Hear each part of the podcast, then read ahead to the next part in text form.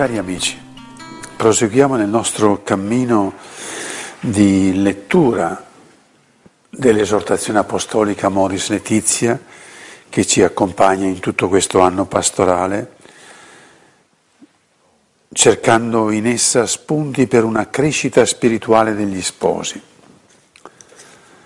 Abbiamo preso come punto di riferimento appunto il documento sinodale Amoris Letizia e il nostro obiettivo è stato quello di approfondire l'aspetto spirituale, quali sono gli aspetti, le perle di spiritualità che sono disseminate per far diventare questo documento un cammino spirituale per gli sposi cristiani. Abbiamo visto che in ogni capitolo vi sono dei preziosi spunti per sollecitare gli sposi cristiani a crescere nella consapevolezza del dono ricevuto. Inoltre il documento ci ha aiutati a capire che le stesse difficoltà, i problemi correnti, possono essere un invito all'impegno. Ricordo fra tante espressioni quella che troviamo all'inizio del capitolo secondo le richieste e gli appelli dello Spirito risuonano anche negli stessi avvenimenti della storia, attraverso i quali la Chiesa può essere guidata ad una intelligenza più profonda dell'inesauribile mistero del matrimonio e della famiglia. Pensate soltanto a questo criterio di leggere le difficoltà che noi vediamo attorno alla famiglia, alla nostra famiglia, ma anche nel mondo, leggerle come un appello dello Spirito perché cerchiamo di approfondire le inesauribili ricchezze nascoste dentro il mistero del matrimonio e della famiglia. In questa catechesi vedremo come anche l'aspetto educativo che viene affrontato nel capitolo settimo può essere fonte di indicazioni spirituali. Il primo punto. L'educazione per i genitori cristiani è una dimensione della loro fede. Molto spesso la vita di fede, si, la vita di, fede di famiglia la si fa coincidere con alcune pratiche religiose, Santa Messa Domenicale, preghiera con i figli e poi ogni famiglia ha le proprie tradizioni religiose, come se il resto della vita non appartenesse alla sfera spirituale o religiosa. In realtà, con il sacramento delle nozze, ogni attimo della giornata può assumere un significato di fede.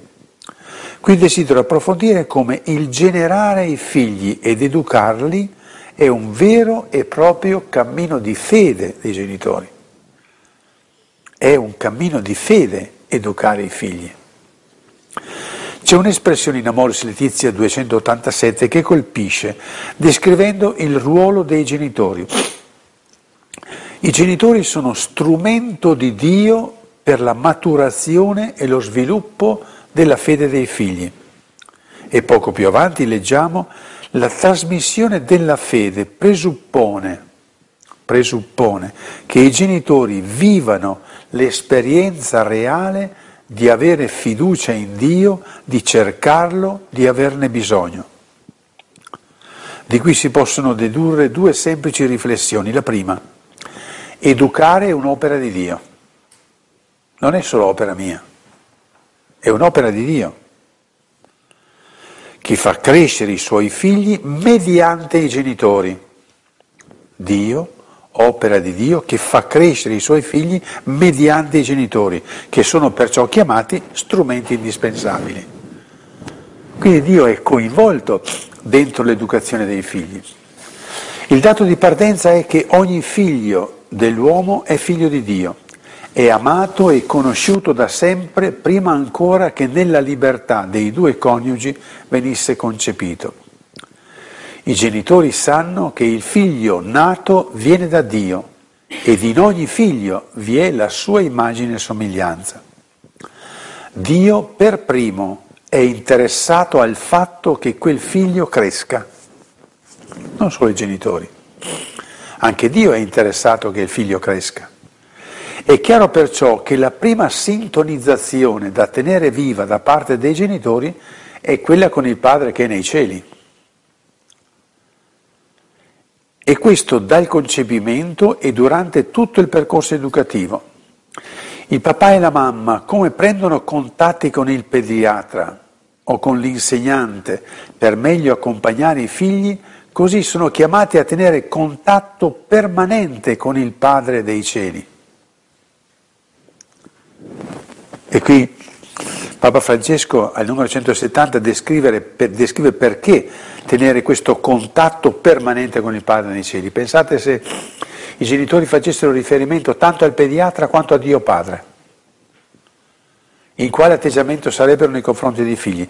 Dice Papa Francesco, il Padre dei cieli che lo ha creato quel figlio, lo conosce pienamente Solo lui conosce ciò che è più prezioso, ciò che è più importante, perché egli sa chi è quel bambino, qual è la sua identità più profonda.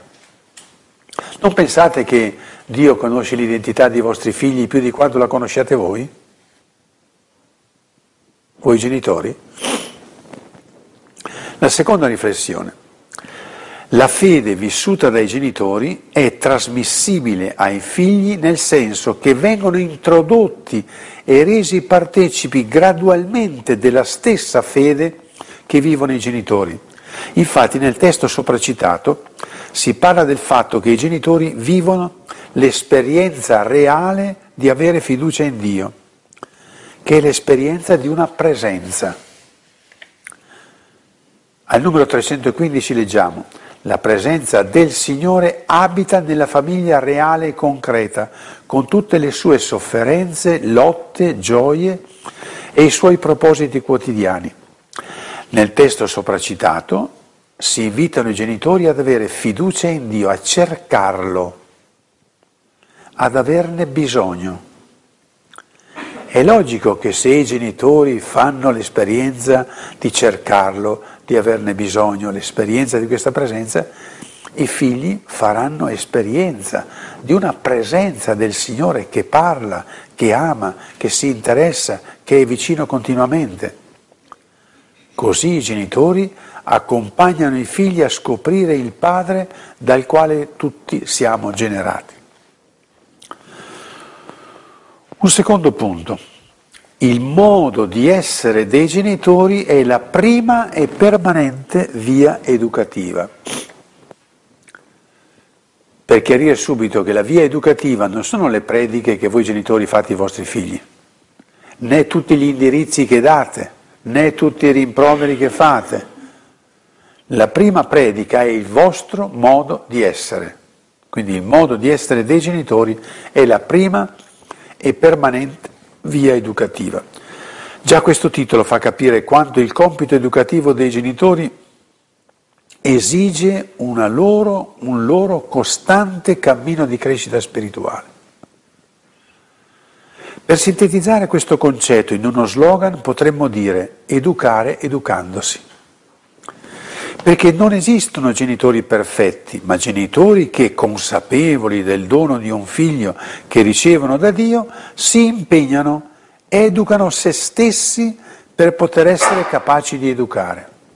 Cioè il genitore è colui che vive in stato permanente di autoeducazione per poter essere nelle condizioni di essere educanti, sapendo che il loro contributo di genitori è sempre determinante. Al numero 259 si legge i genitori incidono sempre sullo sviluppo morale dei loro figli, in bene o in male. Cioè non c'è un atteggiamento di voi genitori che non incida sui vostri figli, solo che può incidere bene o può incidere male. Ma perché accada che incidano solamente in bene, c'è una condizione che viene presentata in Amoris Letizia numero 263. Lo sviluppo affettivo ed etico di una persona richiede un'esperienza fondamentale, credere che i propri genitori sono degni di fiducia. Questo costituisce una responsabilità educativa. E lo capite immediatamente, lo intuite, no? La vostra forza educativa è che i vostri figli vi reputino degni di fiducia, ma la fiducia si conquista, si guadagna anche con i figli. Il modo di vivere dei genitori è la più importante componente educativa. Al numero 274 leggiamo, la famiglia è la prima scuola dei valori umani dove si impara il buon uso della libertà. Nell'ambito familiare si può anche imparare a discernere in modo critico i messaggi dei vari mezzi di comunicazione. Poi il numero 276, la famiglia è l'ambito, la famiglia è l'ambito della socializzazione primaria perché è il primo luogo in cui si impara a collocarsi di fronte all'altro, ad ascoltare, a condividere, a supportare, a rispettare, ad aiutare, a convivere. Nel contesto familiare si insegna a recuperare la prossimità, il prendersi cura, il saluto. La famiglia deve inventare ogni giorno nuovi modi di promuovere il riconoscimento reciproco. E capite come in tutte queste parole il comportamento dei genitori è, è il primo specchio educativo. Bastano queste espressioni per far capire come la qualità di vita della coppia e della famiglia si riflette pienamente sul cammino formativo dei figli. Come dire che se servono nove mesi per formare il corpo di un figlio, servono venti anni di vita intensa e coltivata di coppia per formare l'anima di un figlio. Il corpo si fa in nove mesi, ma l'anima di un figlio in quanto si fa? Si fa in quella lenta gestazione che parte da zero anni e va verso i 18-20, quando poi nella loro libertà i figli possono scegliere. Ma anche allora continuerà una gestazione spirituale, quando da adulti i genitori diventeranno specchio del comportamento dei figli. Una scarsa qualità della vita di coppia e famiglia rende più facilmente i figli influenzabili da altre presenze più incisive. Certe volte si lamenta perché i figli scappano di qua e di là, perché sono più attenti a questo quest'altra fonte di, di, di, di educazione. Quando la qualità della vita di famiglia e di coppia è bassa, dove volete che vadano i figli? O si rifugiano nel televisore o presso qualche altra fonte educativa. Il modo di vivere dei genitori viene prima di qualunque raccomandazione e se non dà frutti immediati li può dare, li dà certamente nel tempo futuro. Terzo punto. Il contesto culturale attuale porta i genitori a superare una educazione spontaneistica e ad avere obiettivi educativi molto precisi e costanti. Cioè in questa cultura non si può pensare, ma sì, ma i figli crescono lo stesso, siamo qui tutti insieme, vengono su. Cioè i figli non sono asparagi che comunque crescono dritti. I figli hanno bisogno di, di, di qualcosa attorno a loro, di ben preciso. Per crescere dritti hanno bisogno di essere guidati, chi è attorno a loro deve avere obiettivi precisi.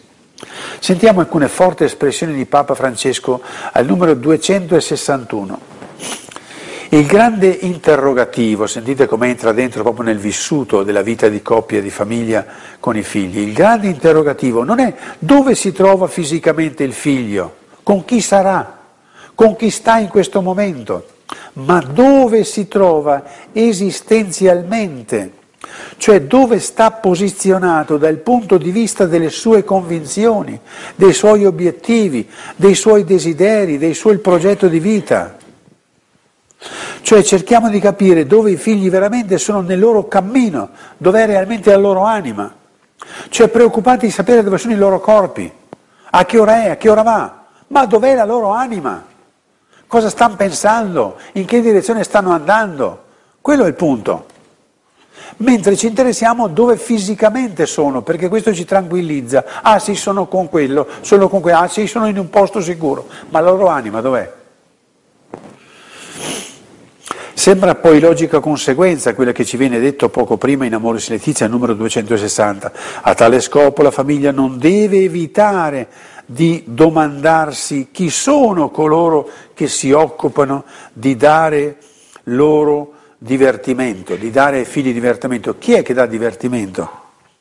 Chi è che dà intrattenimento? Quelli che entrano nelle loro abitazioni attraverso gli schermi, quelli a cui li affidiamo per guidarli nel loro tempo libero.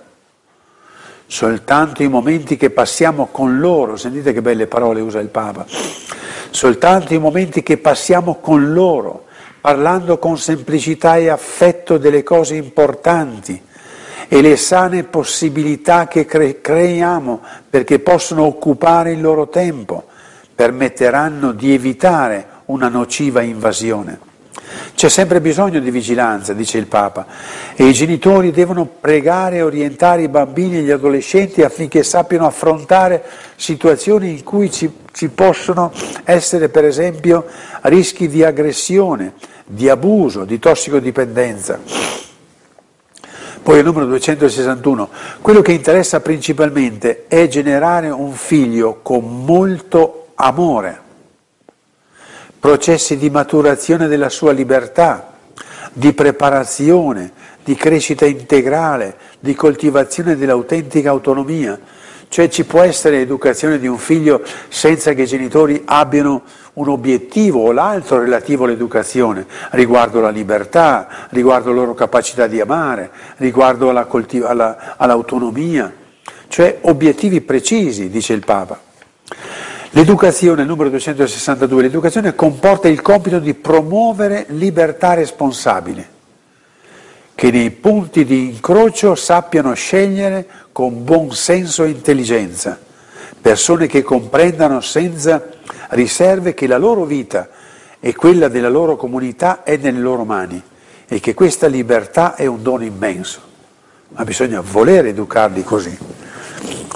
Accompagnare i figli in questo percorso educativo significa moltiplicare l'amore intelligenza e l'intelligenza amorosa.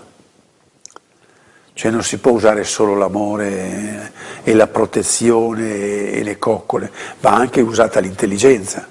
Ma non si può usare solo la fredda intelligenza, 2 più 2, tu devi fare così, ma va usata un'intelligenza collegata all'amore per far per infondere in questi figli lo stesso spirito, che, il loro spirito che i genitori vogliono infondere. Un quarto punto. Una esplicita volontà educativa conduce i genitori a superare il generalismo o la genericità educativa per fissarsi su contenuti molto precisi. Cioè molto spesso c'è un generalismo, si educa su tutto, senza distinguere qual è la cosa più importante. Per cui che si lavino le mani è importante come mm, magari una norma morale di grande rilievo. Cioè non sono tutte le cose allo stesso livello. Quindi non deve essere una genericità educativa, ma ci devono essere contenuti molto precisi che si vogliono comunicare loro. Già l'abbiamo detto precedentemente, ma qui dobbiamo richiamarlo come il contenuto primario dell'educazione è la fede. E cominciamo da questo che è la più importante. Al numero 288 così viene ricordato. L'educazione alla fede sa adattarsi a ciascun figlio, perché gli strumenti già imparati o le ricette a volte non funzionano i genitori che vogliono accompagnare la fede dei propri figli sono attenti ai loro cambiamenti perché sanno che l'esperienza spirituale non si impone ma si propone alla loro libertà. Capite che non posso dire preghiere per tutti e facciamo così e non se ne parla più. Devo sapere il momento che sta vivendo un figlio, cos'è meglio per lui in quel momento, qual è il modo per introdurlo alla fede. Già in questa espressione si coglie sia l'importanza dell'educazione alla fede, quanto una cura attenta al modo di proporla a ciascun figlio. Ciascun figlio ha le sue tappe, i suoi modi per arrivare alla fede. Non si tratta di trovare una formula che va bene per tutti, sempre, finché si stancano preghiera mattino alla sera, messa domenicale, qualche altra devozione, ma va accompagnato il singolo figlio nel suo cammino di fede. Per continuare nell'elenco dei contenuti, il Papa passa ad una educazione morale, Si propone l'educazione morale, ma con un'attenzione particolare. Attenzione, il percorso ordinario, dice il Papa, è proporre piccoli passi che possano essere compresi, accettati e apprezzati e comportino una rinunzia proporzionata. Cioè la stessa educazione morale che va valutata passo per passo per una crescita. Non tutto d'un colpo, si fa così e basta, ma essere capaci di educare a quel valore morale. Al numero 273 si propongono i valori umani, ma che vanno insegnati poco a poco, in modi diversi, a seconda dell'età. Al numero 275 viene proposto un valore oggi sempre più significativo e sono stato sorpreso di trovare segnalato in un documento pontificio di così grande importanza un valore chiamato così, la capacità di attendere. E la descrive così al numero 275. Quando i bambini e gli adolescenti non sono educati ad accettare che alcune cose devono aspettare, diventano prepotenti, sottomettono tutto alla soddisfazione delle proprie necessità immediate e crescono con il vizio del tutto e subito. In queste indicazioni educative si intravedono tutte le ricadute sui genitori. Ad esempio, la prima che avrete rilevato subito anche voi, la capacità di una pazienza infinita, che sa aspettare, sa spiegare, sa dire qualche no. Gli adulti sanno quanto la vita e la realtà concreta dirà tanti no nella vita. Quale adulto non ha sperimentato nella sua vita tanti no? Dalla concretezza di tutti i giorni. Se io voglio educare mio figlio, devo aiutarlo a entrare dentro il fatto che non tutto è possibile, che ci devono essere dei no. E se uno non è preparato a questi no, diventerà sempre più nevrotico, perché è impensabile trovarti una vita dove trovi sempre sì. Riprendiamo la parola di Papa Francesco al numero 275. Naturalmente ciò non significa pretendere dai bambini che agiscano come gli adulti, ma nemmeno bisogna disprezzare le loro capacità di crescere nella maturazione di una libertà responsabile. Papa Francesco si ferma poi su un argomento tanto importante quanto ambivalente a livello educativo. Sono le tecnologie comunicative. Al numero 278 dice l'incontro educativo tra genitori e figli può essere facilitato o compromesso. Tale tecnologia della comunicazione e del divertimento sempre più sofisticato. Deve però essere chiaro che non sostituiscono né rimpiazzano la necessità del dialogo più personale e profondo che richiede il contatto fisico o almeno la voce dell'altra persona. Cioè tanto può essere utile la tecnologia, il fatto che posso raggiungere un figlio con, eh, con un sms, con una, con una telefonata sul cellulare, quanto è rischioso che un cellulare attenui la forza del dialogo, della vicinanza, cioè accanto al cellulare io devo dire mi impegnerò a stare un'ora al giorno con mio figlio a chiacchierare con lui. Se un genitore quando regala il cellulare al figlio si impegnasse a stare un'ora con il figlio, a chiacchierare alla sera, al posto di avere la televisione accesa, allora sì, può dire che quel cellulare non svia il figlio su vie che possono condurre fuori. Viene qui in evidenza la provocazione ai genitori di saper formare al gusto dello stare insieme in famiglia, il gusto dello stare insieme. Certo che qualche volta il film da dare ai bambini o qualche cosa può essere sollevabile, ma sollevabile, sollevare i genitori, ma quanto è bello che i figli imparino a stare a tavola, a divertirsi, a scherzare con il papà, con la mamma, con gli altri fratelli, che imparino il gusto dello stare insieme, il gusto del chiacchierare insieme. Ma deve esserci gusto nello stare insieme. Il gusto dello stare insieme in famiglia, di chiacchierare, spegnere la televisione per chiacchierare di tutto. Non si può volere che il figlio preadolescente o adolescente si fermi a parlare con i genitori o a scherzare con loro se non hanno mai fatto questa esperienza, non hanno mai visto la bellezza dello stare insieme con il papà e la mamma. Certi genitori si lamentano perché il figlio quattordicenne, quindicenne o, o dintorni no, non mi dice niente. Ma quando, quando, quando, l'hai imparato il tuo figlio a parlare col, con te? Quando, quante volte ha gustato da bambino il parlare con te, lo stare con te? Non puoi pensare che se non ha mai gustato il parlare con il papà, la mamma fino a 13 anni, a 14 anni perché ci sono situazioni particolari il figlio venga a parlare. La non comunicazione o la comunicazione non coinvolgente, non appassionante, diventa l'occasione per rifugiarsi su un telefonino o su un computer, fino alle forme più esasperate di isolamento che il Papa non esita di chiamare autismo tecnologico. E ormai ci siamo vicini a tante forme di autismo tecnologico cioè quello provocato proprio dalla, dagli, dagli strumenti della comunicazione. Una parte rilevante nell'educazione ai valori è riservata all'educazione sessuale e il Papa inizia dicendo al numero 280 è difficile pensare l'educazione sessuale in un'epoca in cui si tende a banalizzare e impoverire la sessualità. Poi il documento approfondisce gli aspetti critici e contraddittori della cultura attuale e nel contempo dà alcuni suggerimenti e tra questi va ricordata l'educazione al pudore.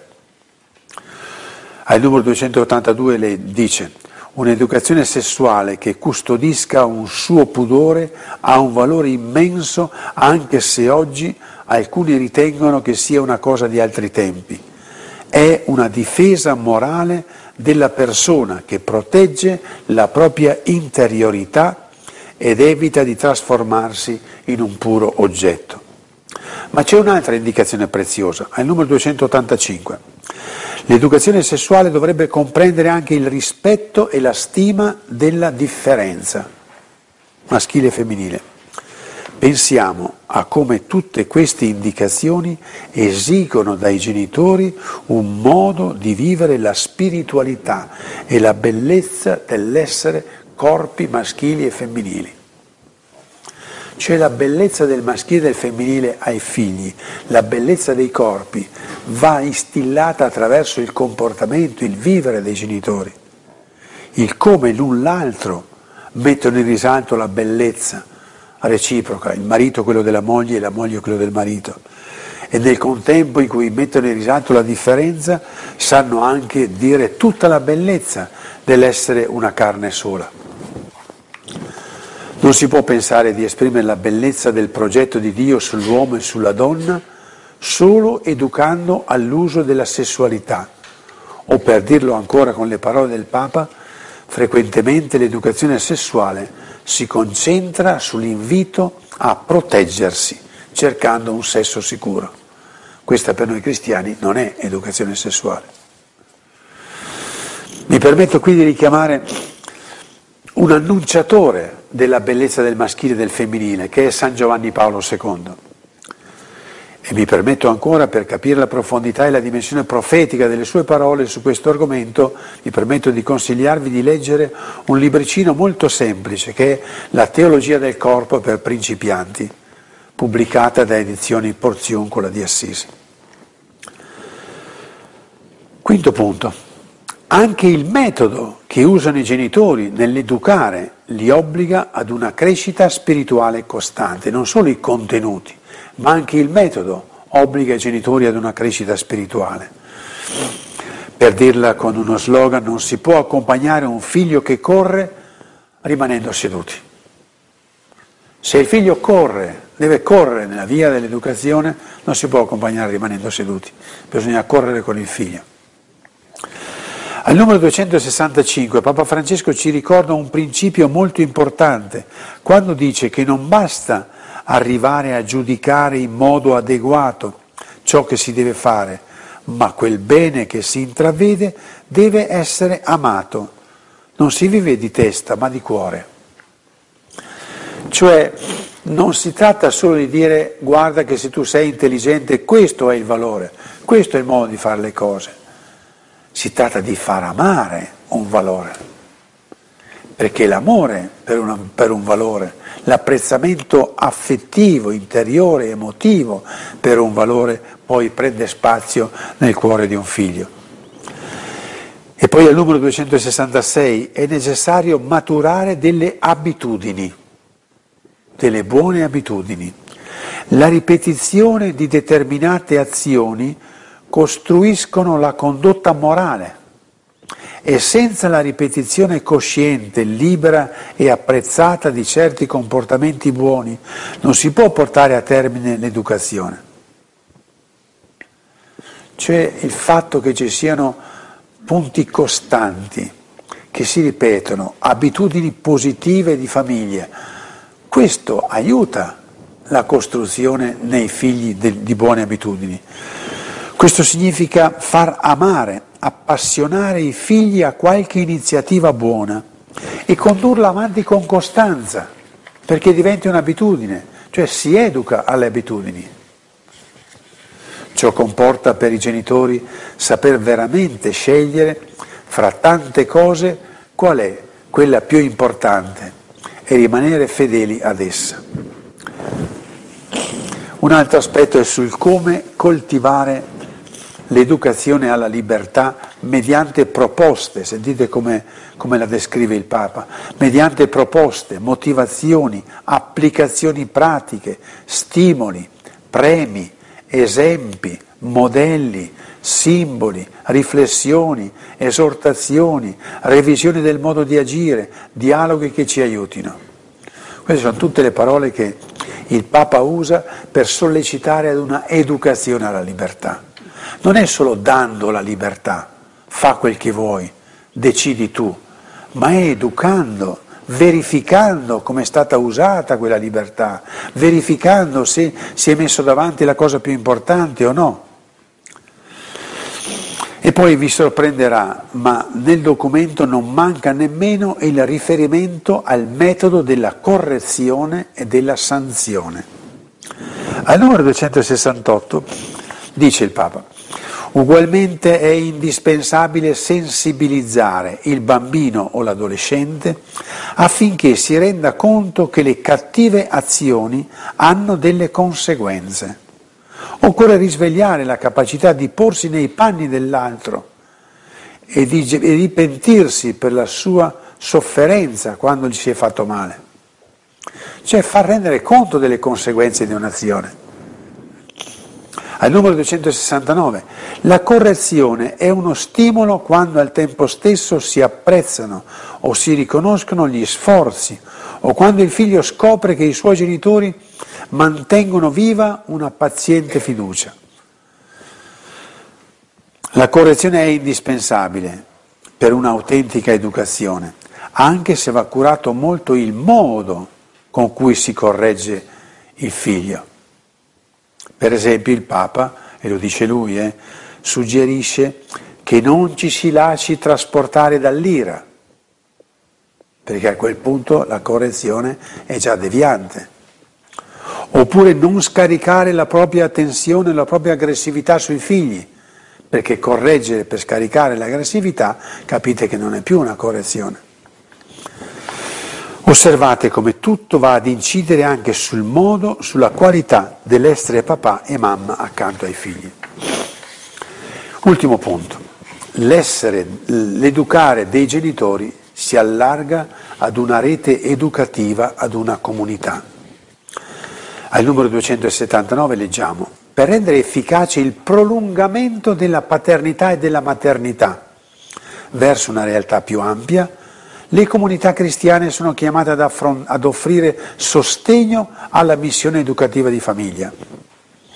Poi quasi una conferma di questa prospettiva leggiamo al numero 289. I figli che crescono in famiglie missionarie spesso diventano missionari Se i genitori sanno vivere questo compito in modo tale che gli altri li sentono vicini, amichevoli, è così che i figli crescono in questo stile di relazione con il mondo, senza rinunciare alle proprie convinzioni.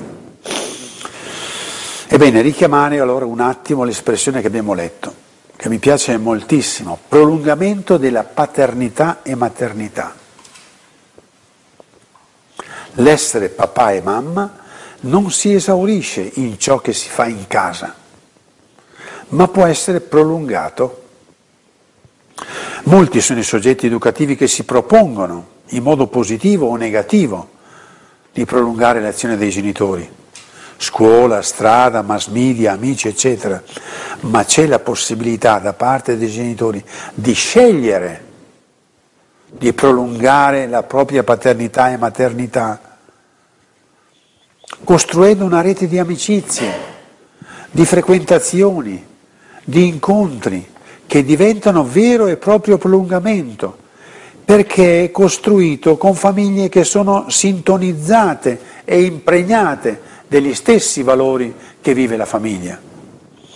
Cioè è importante che i figli vengano inseriti in un tessuto relazionale di coetanei, di amici, eccetera, che sono, vivono gli stessi valori, almeno in qualche circostanza, perché allora vengono confermati e l'educazione dei genitori trova prolungamento in questi amici con i quali i figli si trovano. Ma d'altra parte, dice Papa Francesco, anche le comunità cristiane sono chiamate ad offrire sostegno alla missione educativa e qui comprendiamo tutto il risvolto positivo che potrebbe avere la comunità cristiana in ordine all'educazione dei figli. Qui si intravede il prezioso contributo che può dare una forte collaborazione tra Chiesa domestica e comunità cristiana, tra piccola Chiesa e grande Chiesa, tra famiglia piccola e famiglia grande. Anche questo aspetto dell'educazione porta i genitori a cercare di vivere in pienezza il loro sacramento, che è un sacramento per la missione, per costruire una famiglia grande Ecco il coinvolgersi nella comunità, per realizzare una fraternità fra tutte le persone che si incontrano, esprimendolo poi nell'Eucaristia domenicale. Concludiamo con un rimando alla grazia sacramentale, per la quale gli sposi hanno la capacità di amare come Gesù ama l'umanità. Gli sposi hanno la capacità di amare i loro figli come Gesù ama l'umanità, come Gesù ama la Chiesa. Quindi Gesù è il maestro permanente da imitare, è il maestro permanente per gli sposi di come amare i figli, di come educarli, sapendo che lo stesso Signore Gesù dona ai genitori la sua capacità di amare. Basta ascoltarlo, basta sintonizzarsi con Lui. E allora lo spirito del Signore, che è spirito di educazione, quello spirito di Dio che ha educato un popolo ad accogliere Gesù, è lo spirito che scende anche su di voi per accompagnare i vostri figli nel riconoscere poi Gesù come il Signore della loro vita. Che lo Spirito Santo accompagni tutti voi, vostri, il vostro essere coppia di sposi, il vostro essere genitori, perché si esprimano i vostri figli il progetto di Dio che Lui ha stampato nei loro cuori. E con questo saluto anche tutte le persone che stanno seguendoci via, via Skype, via streaming e, stanno, e ci seguiranno attraverso Radio Maria. Grazie.